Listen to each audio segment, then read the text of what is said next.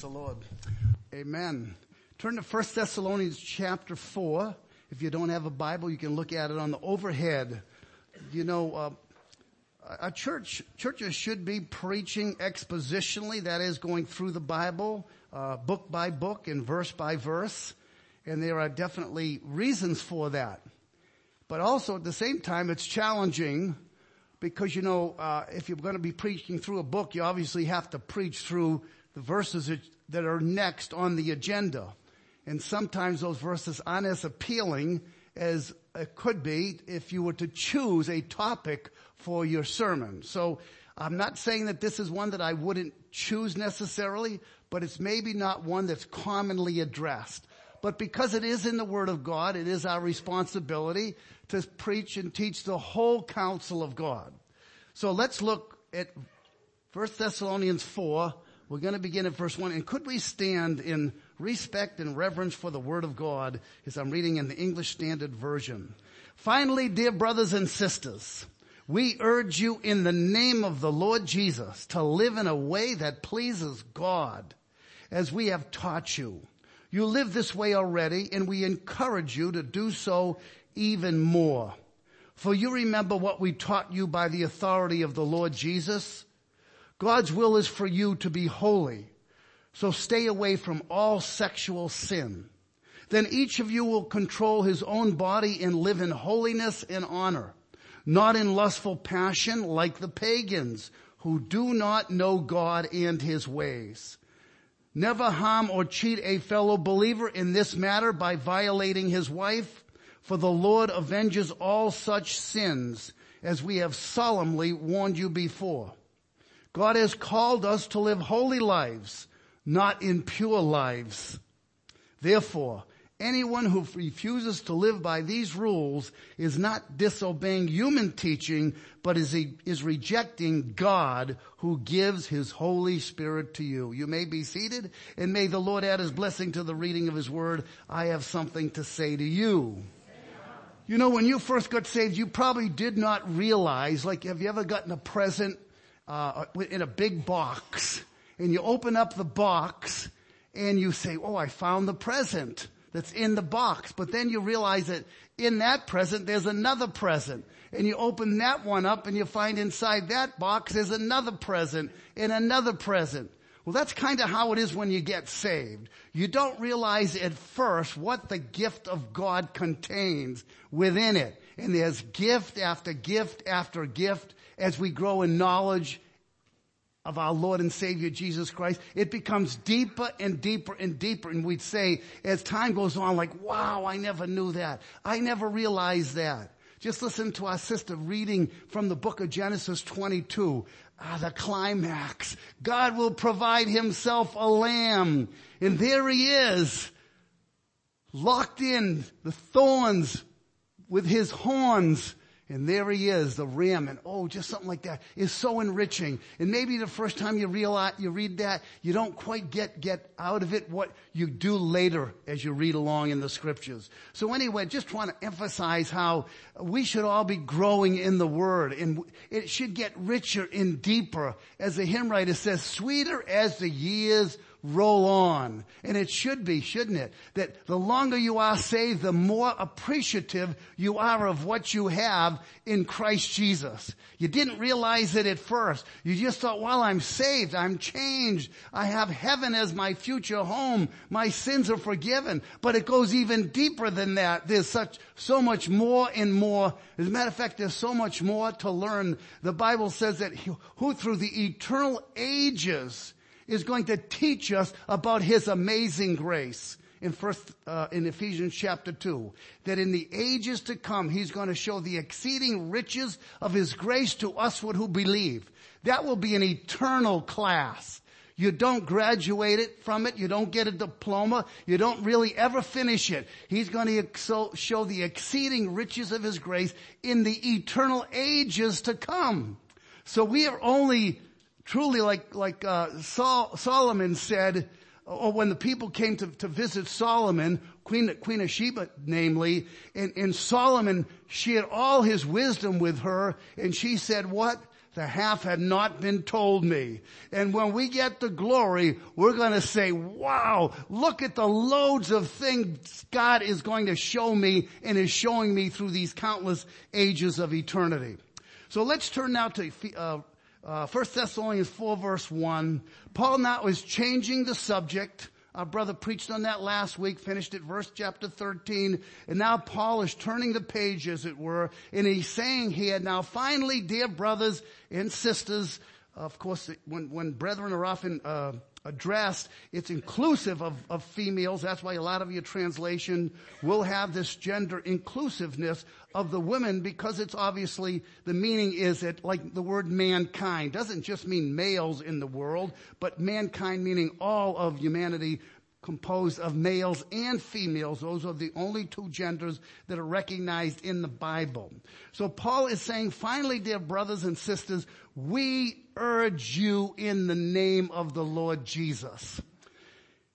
That urge is really an urgency. There is an urgency there. That word urge is used in the same book in chapter 5 verse 12 when Paul says, we urge you to know them that are leaders among you and are over you in the Lord. We urge you to know them. Do you know them? Can you stand up, Brother Todd? Could you stand up, Brother Pat? These are your leaders. These are your elders in this local church. It says, we urge you, you can sit down, we urge you to know them. And could our deacons stand up? Mark Fuller, where are you? Rob, Mike Payne, and Ken Kozak, and Tony's not here today, but those are four deacons in the church. Know them that labor among you and are over you in the Lord, that lead and guide in the, in the, in the local church in its affairs. You know, Paul says to the, uh, to in the book of Philippians, Euodias and Syntyche. I had to reread it again. Was it last night or this morning and go over this? When he uses that same word, we urge you, Euodias, in Syntyche was the way I would normally have quoted it. I beseech Euodias and Syntyche that they be of the same mind in the Lord. But he says it twice. I beseech or I urge Euodias and I urge Syntyche that they be of the same mind in the Lord. In other words, it's urgent that things be settled, that matters be cleared, that brothers, sisters, that the family of God be united so that we can strive together in one mind for the sake of the gospel. That's what Philippians is about. It's the one-mindedness. It's the psychology book of the Bible that we would be of one mind. What mind is that? Let this mind be in you, which is also in Christ Jesus. We, it says in 1 Corinthians 2, we, you and I have the mind of Christ. Imagine that. I was saying about that gift and you open up and you hear like, wow, I have the mind of Christ. Me having the mind of Christ. That's what God says you have. All right. And when we come to realize these things more and more, we realize how rich the faith in Christ is that we have. I urge you in the name of the Lord. You know, Jesus said in John 10, 10, I am come that they might have life and that they might have it more abundantly. The kind of life that we've received by believing on the Lord and what He gives to us, He calls it an abundant life. It's not just the spiritual life, but a spiritual life that is abundant, overflowing out of the abundance of the heart is what we have. 1 Peter 4, 2 says that we should no longer live the rest of our lives in the flesh to the will of man, but to the will of God. And this is what Paul is urging in the name of the Lord Jesus to live in a way that pleases God.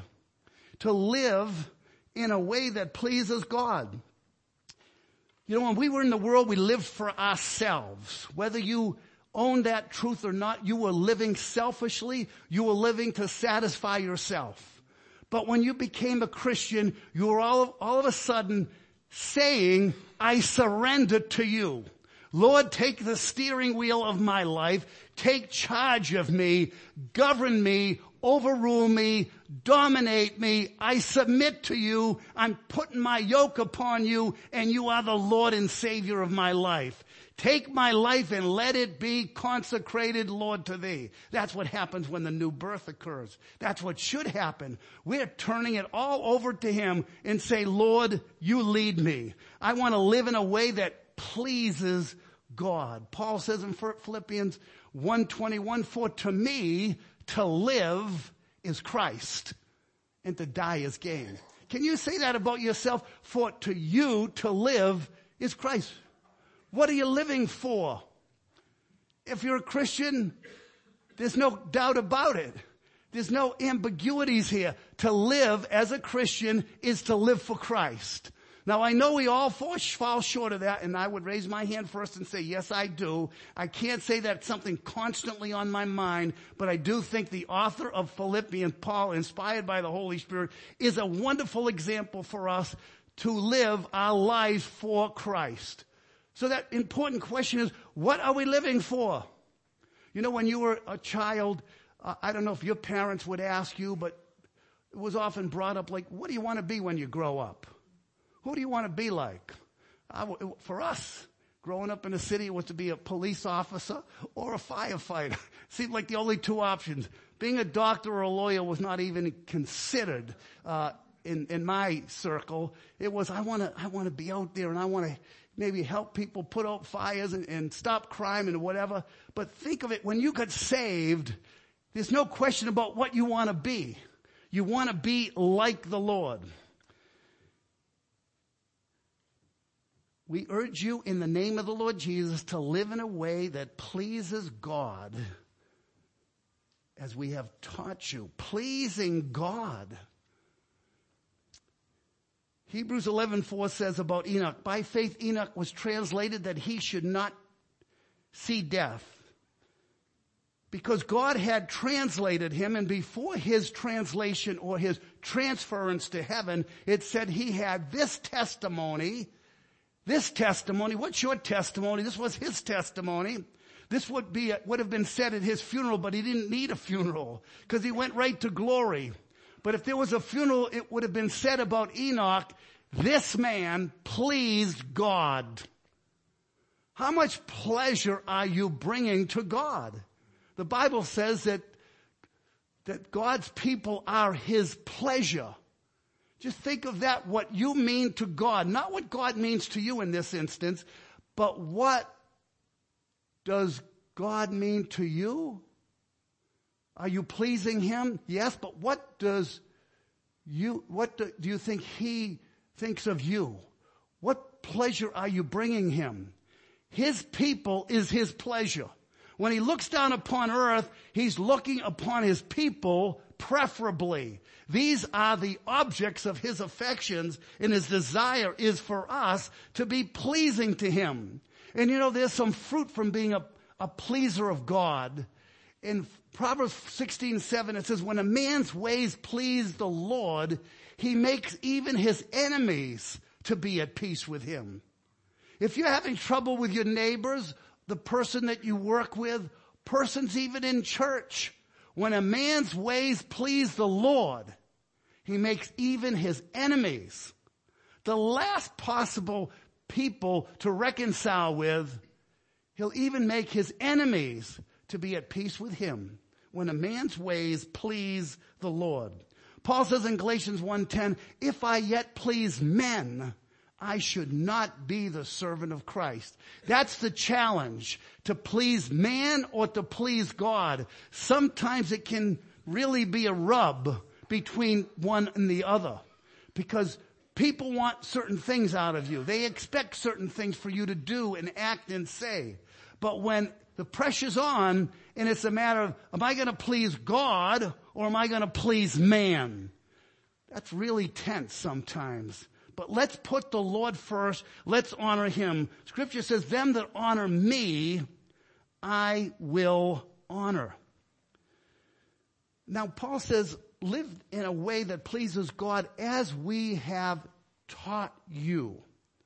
So these Thessalonians had the privilege to sit at the feet of Paul and Silas and Timothy and to learn from them. They were taught, they were given instructions would maybe be a better way of putting that. They were instructed uh, as it says in verse 2, for you remember what we taught you by the authority of the Lord Jesus.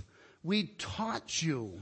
Now, if you look in verse 9 of the same chapter of Thessalonians, just to contrast this, it says, now as touching brotherly love, you have no need that I write unto you, for ye yourselves are taught of God to love one another. See, that's something that doesn't have to be taught by man to man, from Christian to Christian, to love one another. That's something that is born in you. That is something that is created anew in you to, to love one another. Paul says, I don't have to even go there. I don't have to say anything about you loving one another because you all are taught of God to love one another. You know, when you're born again in, in, we're people of the new covenant, the Bible says that we don't need to say to anybody, know the Lord, for they're gonna know me from the least to the greatest. And my laws are gonna be written on their hearts. And what's written on our heart? Brethren, love one another as I have loved you. Love is a gift that comes from the fruit of the Spirit. The fruit of the Spirit is love. And I like the way the NIV translates that, or at least punctuates that. It says the fruit of the Spirit is love, and there's a, there's a colon right after that. And all the rest of the fruits stem from love. The fruit of the Spirit is love. Then there's that pause. Joy, peace, long suffering, gentleness, goodness, faith, meekness, temperance. Against such there is no law. So you see, God instills, installs within us this sort of, you could say instinct, spiritual instinct that we gain at the new birth that causes us to want to love one another. There are some things that are, that are spirit taught, and then there are things, as we have in this chapter, this portion of the book, that are taught by the Word. There are three ways that we are taught as believers. We're taught by the Spirit, one. Two, we're taught by the Word. And then three, we're taught by one another. Listen, Hebrews 13, 7 says, remember your leaders who spoke the word of God to you. Consider the outcome of their way of life and imitate them. You know, if I didn't have you fellow believers as witnesses of the amazing grace of God that saves and transforms lives, I would probably be at a standstill. There would be like a stalemate, like, is this just me? Is this something that's sort of like autonomous, that's just myself and my own thinking? No, but when I see what happened to me happens to you and you and you and you, and you're all following the Lord, you fall in love with the Lord, you love the Word of God, you love the people of God, you love to praise God, all of those evidences of the new birth that you live and lead are instructive to me. That's a wonderful example. One another to each other we see Christ in each other and the fruit of the Spirit in our lives. Now granted, there are things that we see in one another that wish we didn't see and that are bad examples to me. And I've been around a lot of bad examples and I probably have been a bad one. I know I have at times myself. Shame on me and shame on us as Christians. But the Lord says we do all offend. We all stumble. That's to be expected. No one's perfect in that way. We strive to be mature and be like our heavenly father, like Jesus says, be perfect as your father in heaven is perfect, but we'll all fall short of that. But here in this context, Paul is saying, and I'll talk next week about what that means to be taught by the Holy Spirit. But Paul is saying that he instructed and the others with him, we taught you by the authority of the Lord Jesus. Now, how did Paul teach? He obviously was skilled in the word. The fact that he was a Pharisee of the Pharisees, that he sat at the feet of Gamaliel, there was something there that was valuable, but he also spent three years in the wild, in, in, the, in uh, Arabia. What was he doing there? What was Moses doing in the backside of the wilderness for 40 years? What about John the Baptist who was in the wilderness and came out?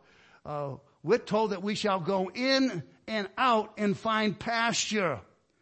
There needs to be that sanctuary of communion with God that we need to have privately. I get a little scared sometimes when, when Christians feel like every night they've got to go to some gathering.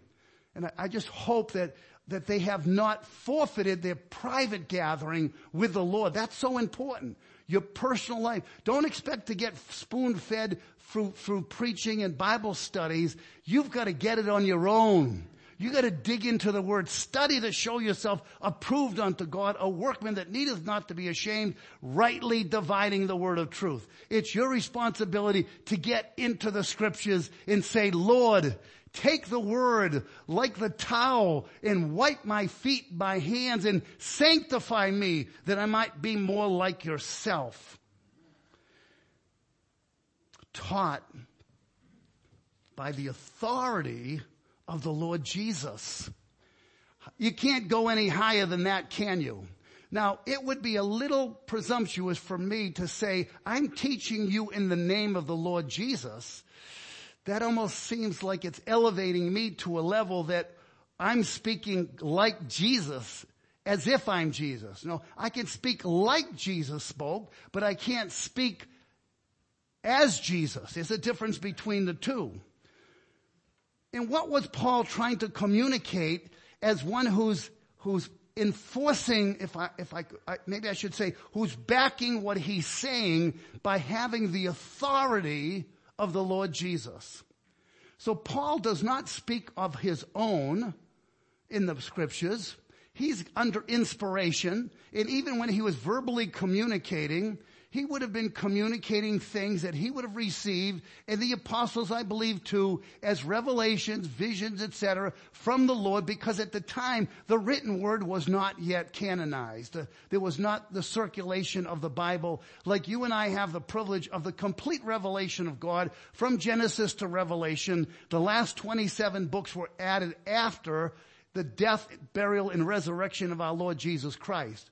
So in the process of the Bible being written, the early churches and Christians needed to be instructed and taught in the ways of God. And Paul and the other apostles were able to, with the authority of the Lord Jesus, to be able to instruct them. Now we don't have any apostles today, but we do have spiritual leaders among us. And we have one another. We were uh, dealing with this in the, our men's breakfast yesterday and our brother brought a wonderful word about the capacity that believers have with one another in the way in which we can shepherd each other able also to counsel one another. Romans chapter 15 and verse 14. You have a competency from God and with that competency, the capability and the, I should say, the responsibility to encourage one another, counsel one another. That's the goal that we should build one another up on our most holy faith. Scripture says to edify one another, exhort one another, etc., etc., comfort one another. That's what we need from each other. We're not an island, and we shouldn't let any child of God be isolated. Eutychus shouldn't have been sitting on that back windowsill and fallen overboard. Someone should have said, hey brother, come on in the circle. You know, you're getting too close to tipping over. Well, that's the kind of way in which we should look after one another and care for one another. So Paul is encouraging along with the other apostles for them, verse three, God's will is for you to be holy. So stay away from certain things. We'll get to that, but God's will for you is to be holy. You see, when God saved you, we can put it this way. Wait, wait, listen to this. This I think is worth memorizing or writing down. We are saved from the penalty of sin. That's our justification. We are saved from the penalty of our sins. Praise God, my judgment God will not twice demand. Jesus paid it all, all to him I owe. Sin has left its crimson stain. He washed them white as snow. I'm justified. I'm saved from the penalty of my sins. I am and you are being saved from the power of sin. That's our sanctification. And lastly, we shall be saved from the presence of sin. That's our glorification. So keep those three things in mind. You're justified, You're being sanctified and you shall be glorified. Hallelujah. What a path to be on. It starts first for us to be on. What a, what a start to be justified before God. The Bible asks the big question, how then can a man be justified with God? How can a man be clean that is born of a woman? Behold, even to the moon and it shineth not. Yea, the stars are not pure in his sight. How much less man that is a worm? And the book of Romans says that God is just and the justifier of him who believes in Jesus. Have you believed in Jesus? If you truly are trusting him and him only, you are justified before God. It, meaning in a simple way, you are just, you're just as if you'd never sinned, just as if I'd never sinned. These are the things that come along with our faith in our Lord Jesus Christ. And for us, it should be our desire that we want to do the will of God. Is our will in unison with God's will? We can be stubborn. We can be selfish. We can be caught up with the things of the world. It's easy. And I think it's easier in our modern day than any other age of days gone by in church history. So there's a lot of temptations that we can fall into. But if we put the Word of God first and foremost in our mind, it will guide us. It will help us to adjust so that we don't let the world overrule us and take charge of our lives that we become to lo- we, we start to lose that sanctifying mindset of fixing it on the Lord Jesus Christ so that our wills will be in harmony with God's will. Ephesians 4:24 says, "Put on the new man created to be like God in true righteousness and holiness. If God says, be holy as I am holy, you say, whoa, that's quite a command. That's quite an expectation. God would, does never expect us to do what he doesn't qualify us to be able to carry out. He equips us to be holy like he is holy. Not that we're ever going to reach that perfection, of course, but it's something to strive to be like. And the scripture repeats that various places. Be ye holy, for I am holy. And no, Moses had to know that at the outset when he met the Lord in the burning bush, when he drew near and God says, stop Moses. The ground you're standing on is holy ground. So many people have a misconception of what God is like. Oh, when I see God, I'm going to tell them, you're going to stand in awe of Him. He's a holy God, a sinless God, a perfect God, a righteous God. He does all things well. No one's going to be able to oppose God. No one's going to be able to feel themselves more pure than their maker.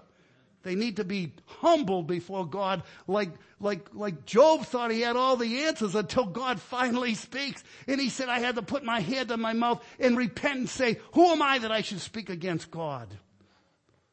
But God says, be holy.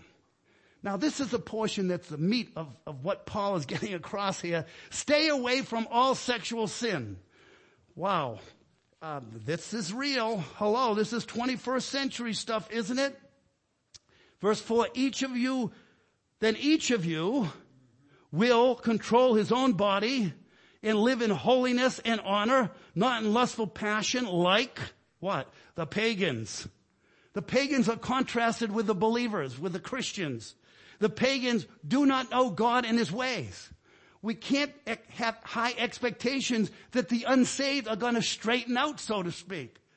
That the gays are going to become ungay or that those who have distorted, perverted lifestyles and attitudes and ways of life, they're not going to get straightened out unless the gospel truly does. They have a natural theology that comes with creation. They have a conscience before God. They have some sense of right and wrong, absolutely. But we are not in their category. We know God. The people that do know their God shall be strong and do exploits. The world should look us and the pagan world should look at us and say, I could never live like that. And that's what I used to say. I'd, I'd look at born again Christians and I'd say, man, how do they do that? Like, how do they stop this and that and so on and so forth? Until the Lord stopped me on my mad career and then said, this is the way. Jesus is the way. And by trusting and putting faith in Him, all of a sudden now He becomes the ruler and takes over my life. And I say, take my life and let it be consecrated, Lord, to Thee. Never harm or cheat a fellow believer in this matter by violating his wife, the adulterer, the adulteress. You know, I said about Paul taught them. There's no doubt that Paul used the Old Testament. What does the Old Testament say about sexual immorality? If you think the New Testament is strong, whoa, the Old Testament really is powerful. If you committed adultery, you're going to be stoned to death. If the person that you're committing it with in a consensual way, both of you will be put to death. If the woman cries out in desperation for safety, she is spared, but the, the, the, the, the criminal is put to death. There is no such thing in the Bible for, for allowance for sexual immorality. I think I have down here somewhere on one of these pages. Yes. What does the Bible say about sex before marriage or extramarital affairs? The pagans, this would be ridiculous to them. Like, are you kidding me? But this is what the Bible says. All right. Listen up. 1 Corinthians 7 1. It is good for man not to have sexual relations with a woman. This is talking about two uh, un, uh, unmarried people uh, 1 Corinthians 6, 9 to 11. I'll read a portion of it. The sexually immoral will not inherit the kingdom of God. Hebrews 13, 4. God will judge the adulterer and the sexually immoral. Colossians 3, 5, what was read earlier. Put to death sexual immorality. Galatians 5:24 those who belong to Christ have crucified the sinful nature with its passion and desires we have to recognize and own the fact that we are not neutral creatures. We have sex instincts within us. There are motives that every person in this room has in these categories. But so we're instructed to put to death these things. That's why the sermon title is, is your will God's will? Do we want to do God's will? Revelation 21 8, the sexually immoral will be in the fiery lake of burning sulfur. 1 Corinthians 6:13 the body is meant for not for sexual immorality but for the Lord. Paul says to Timothy, who by the way is called the man of God, he's young, the only person in the New Testament called the man of God, he says, flee also youthful lusts. Flee them. Well, I'm a man of God, Paul, Timothy could have said. You didn't have to write that to me. No, that wouldn't have been Timothy's reaction. Was, thanks, Paul. I needed that exhortation. I needed that urgent cry to keep myself pure. And that's why he says about the elder woman how Paul was to view them. And in the younger woman, he says respectfully with all purity. That word is used with all purity in regards to the relationship of Timothy to young woman. He was single himself. And then in 1 Corinthians 7:37, he that has power over his own will to keep his virginity does well. That's one particular way of translating that very difficult verse. He has, he that has power over his own will. Now that's talking about your desire, your will conforming to God's will and, and making sure it is. When I was in a premarital state and dating, I had to take these verses very seriously. I had, I had to claim celibacy for two years before I got married. And I took God's word seriously. And by the grace and mercy of God and the help of God, He was able to keep me pure. And I only give God the credit considering what I was prior to my conversion. And then afterwards, I didn't get married the next week or the next month. I'm, I'm ministering to somebody, uh, just throw this in a little bit because I think it's so practical. Um, I've mentioned this person before and, um, he seems like he's on fire for the Lord. He's just reading the word day and night. He's enrolled in, in, in, seminary level courses, wants to get a master's degree so he can be able to teach the Bible and, and he's changed his life. He has gotten rid of so many things. He had a $4,000 bracelet, $4,000 gold bracelet. He, he got rid of it. I can't be wearing that. These are things that God is teaching him. In matter of fact, when I first was conversing with him, he would use the F word. And I'm like, hmm, you know, should I cut him off? Should I say something? But no, let him ride it out. Let's see if he's really saved. And in the course of time, he's come to judge himself about that. That's what I mean about looking at others and seeing how the Holy Spirit works in their life. If they're truly children of God, they're going to be taught of God. If they're reading the Word of God, they're going to be taught of God. And then if they have fellow believers around them, they're going to be taught of God or taught the ways of God in these instructive ways that are so helpful. Sexual immorality. It's a vile thing. No one, no one, this is a New Living Translation, not in the passion of lust like the Gentiles who do not know God, that no one transgress and wrong his brother in this matter.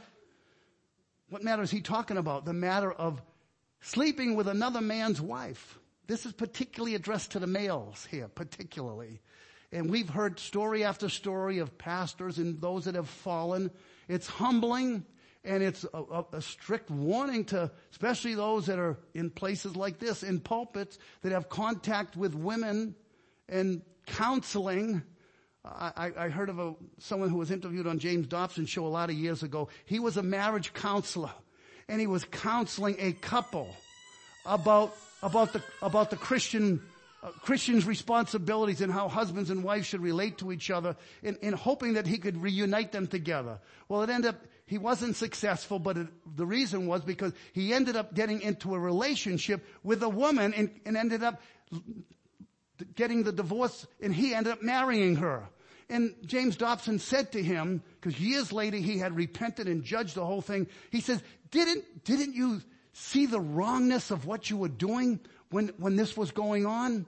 He says, it was like a doorbell that when you press the button, it rings because James Dobson said, any, did anything go off in your mind? Did any doorbell ring in your head? He says, if it was ringing, I don't know because I cut the wires. I cut the wires. You see, we can easily cut God out of our lives. i have seen more in recent years of, of, of, fellow, I think, born again Christians, solid believers, at least I thought at one time, and now they're back in the ways of the world. What has happened? They've somehow cut the wires. They're not let, they've not let the Spirit of God, God's will to, to come into their lives to say, I want to do God's will and not my own will. Because he goes on to say in verse 7, for God has not called us for an impurity, but in holiness. There's that word again. Therefore, verse 8, whoever disregards this, disregards not man, but God who gives his Holy Spirit to you. That should be enough to stop you. You've got the Holy Spirit within you. Know you not that your body is a temple of the Holy Spirit and that you're not your own. You are bought with a price. Therefore glorify God in your body, which is God's. Your body is God's. You're not your own. This is His. You is, are His. And how we need to, like Paul says, in 1 Corinthians 9, 24, I keep under my body and bring it into subjection, lest that by any means what I have preached to others, I myself also should be a reprobate or a castaway. The meaning there is I beat my, I beat my flesh to a pulp so that it becomes black and blue and that it's incapable of fulfilling its fleshly desires. It's better to marry than to burn. Paul's using that expression, a burning lust. That's even in believers. The lust doesn't go away when we get saved. It's still there, but it can be subdued and overridden by the power of the Holy Spirit. It's not the cold showers. It's a relationship with God that will keep you holy and pure in following Christ. Keep yourself in the Word strong communion with fellow believers, open confession with one another, brothers. We had a little of this yesterday in our men's breakfast, but we need to continue to pursue after God who is holy, holy, holy. Let's close in prayer. Heavenly Father, we're, ch- we're truly challenged with, with the message of your word this morning, this afternoon. And Lord, we realize as your word tells us that all that is in the world, the lust of the flesh, the lust of the eyes, and the pride of life, is not of the Father, but is of the world. Lord, help us to keep our eyes upon you. Help us, O oh Lord, to subdue those things within us, Lord, that spring up, that cause us, Lord, to think wrongly, sinfully, immorally, As our Lord Jesus says, he that looketh upon a woman and lusteth after her in her heart has committed adultery. Oh God, we thank you that we cannot trust in ourselves, but in you who are, who is able to help us to overcome the lust of the flesh. Help us to not walk like the pagans who don't know God. It's understandable why they would live the way they do, and so wouldn't we if it weren't for the grace of God. But help us, O oh Lord, that we might truly seek you and that we would depend on you and commune with you for our everyday lives so that we can become like your son and that we can be holy as you are holy. We pray these things in Jesus' precious and worthy name. Amen.